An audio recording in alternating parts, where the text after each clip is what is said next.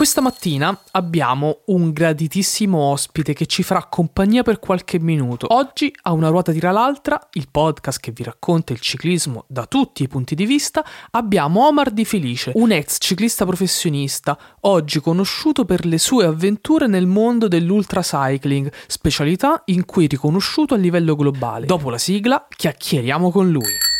Una ruota tira l'altra. Spiegami un po'. Una ruota tira l'altra. Forte. Una ruota tira l'altra. Ma davvero? Una ruota tira l'altra. Ma perché? Una ruota tira l'altra. Ma quando? Una ruota tira l'altra. Dai. Una ruota tira l'altra. Fede. Una ruota tira l'altra. Altro? Cos'è l'ultracycling? Ne parliamo con Omar Di Felice.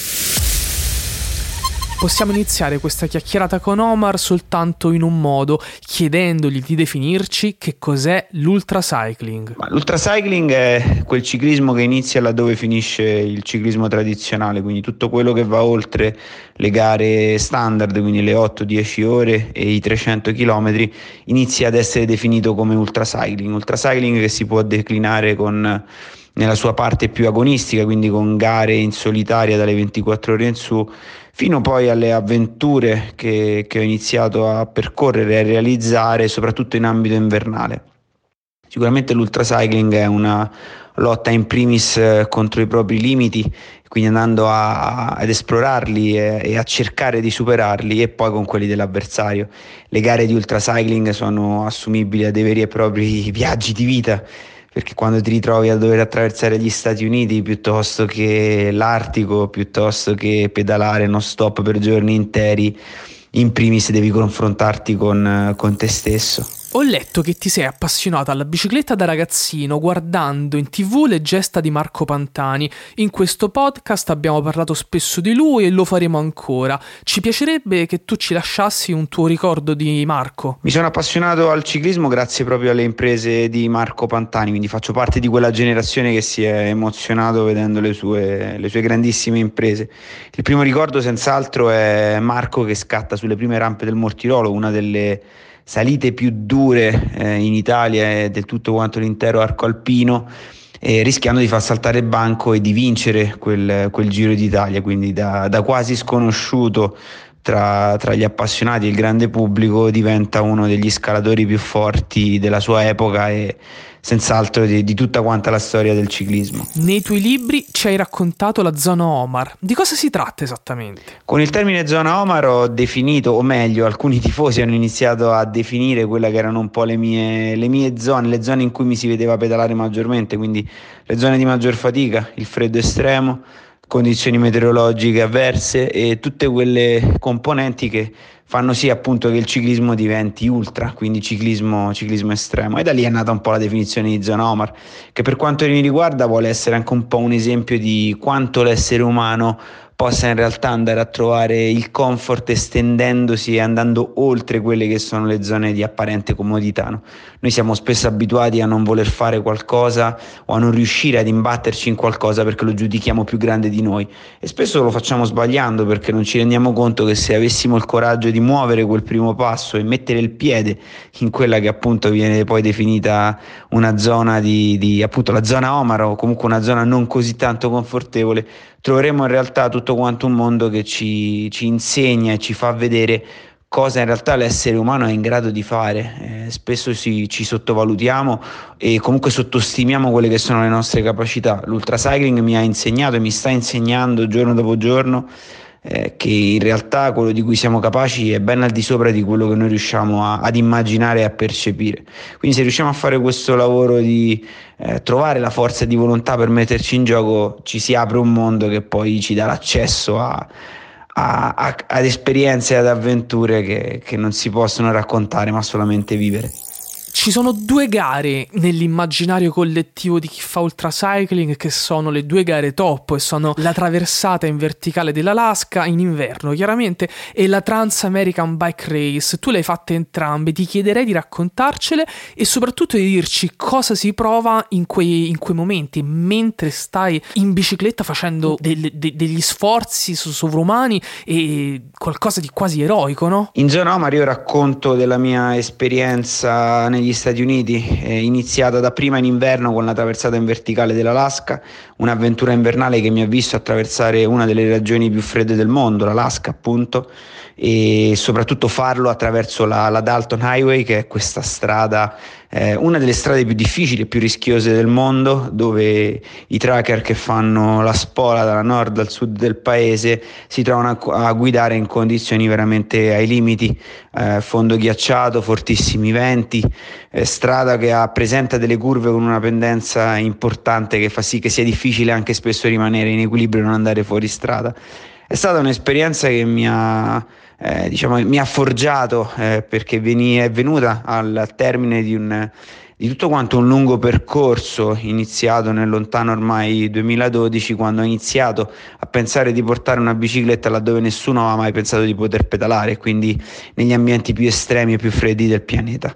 Quindi l'avventura in Alaska giunge un po' come coronamento di quella prima fase di esplorazioni invernali eh, in cui ho unito la, la performance dell'ultracycling con con il freddo estremo.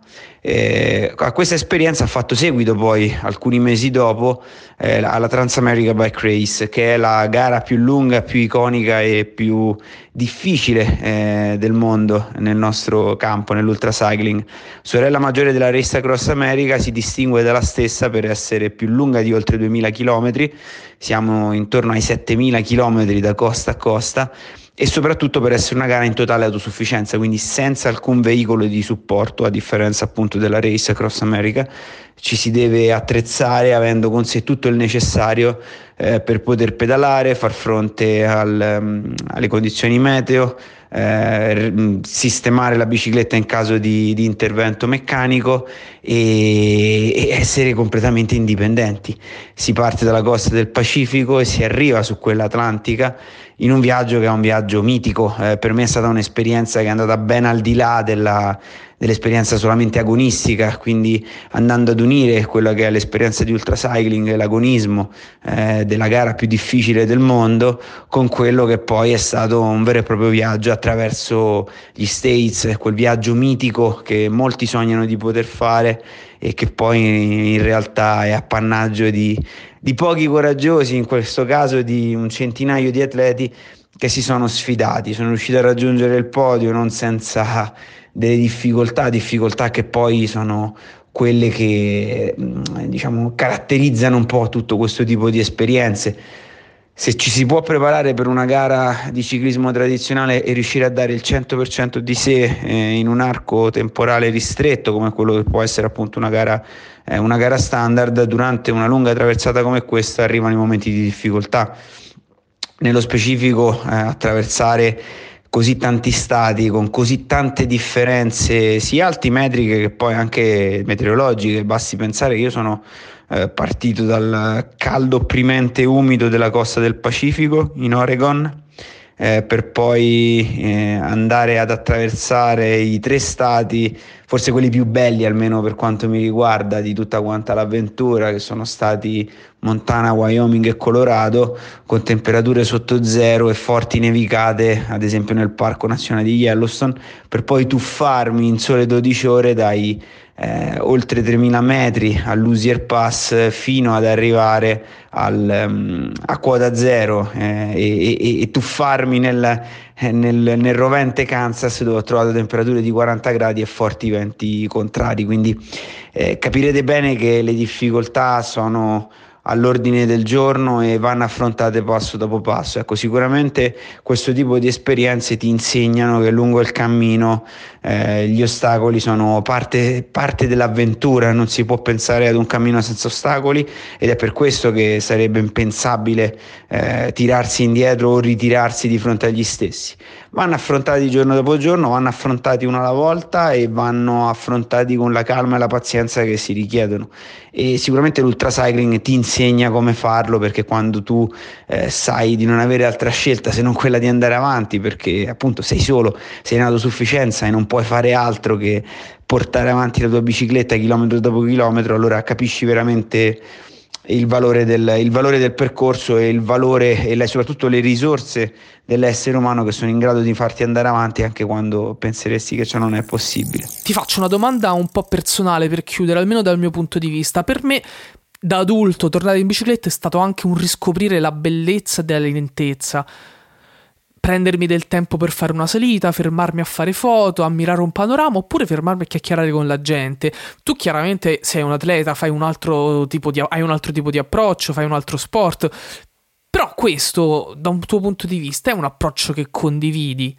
Allora, sicuramente la bicicletta è stato il primo mezzo di trasporto per, per tutti noi, no? Da piccoli eh, diciamo che la bicicletta è stato il primo strumento che ci ha dato la possibilità di andare oltre quelli che erano i nostri confini conosciuti, quindi all'inizio il recinto del giardino di casa, poi eh, la via dove si abita e poi il proprio paese e poi via eh, verso mete sempre più lontane. Purtroppo poi il bambino crescendo perde un po' questa cognizione del potercela fare mosso solamente dalle proprie gambe e dalla propria voglia e quindi ci si dimentica un po' la bicicletta in un angolo. Questo è il processo che fanno molti di noi, ma è anche vero che in età adulta molti stanno riscoprendo, soprattutto di questi, di questi tempi, la bellezza della bicicletta. Eh, ecco, io credo che mh, la bicicletta offra la possibilità a chiunque di muoversi in maniera più leggera e soprattutto più sensibile verso quelle che sono le proprie esigenze eh, si parla appunto di, di, lentezza non tanto in un'accezione negativa del termine, ma anzi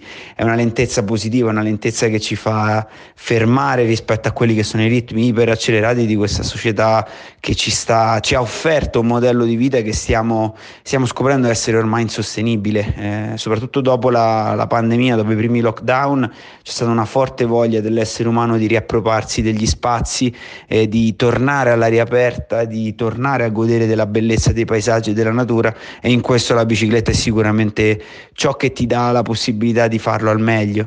Viaggiare in bicicletta significa anche confrontarsi poi senza alcun filtro con quelle che sono le realtà locali, non sfrecci attraverso decine di paesi e di città ogni giorno, ma ti ritrovi ad immergerti in quelle che possono essere le culture locali e i luoghi in cui ci si ferma in bicicletta, anche solo per riempire l'acqua ad una fontana o fare spese in un piccolo supermercato o trovare un posto dove dormire. Quindi sicuramente la bicicletta è il mezzo di mobilità del futuro, non per niente è l'unico mezzo che sta andando avanti e sta mm, sopravvivendo a quella che è l'evoluzione tecnologica. Abbiamo biciclette sempre più eh, avanzate, ma di base il sistema di funzionamento è sempre lo stesso e ci sono sempre queste due ruote che ci danno la possibilità veramente di spostarci a quello che è il nostro personale ritmo.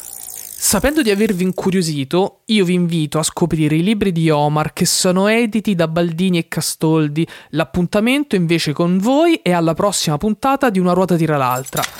Quello che hai appena ascoltato è Una ruota tira l'altra, un podcast che ogni mattina, mentre fate colazione o andate al lavoro, vi racconta il mondo del ciclismo e della bicicletta.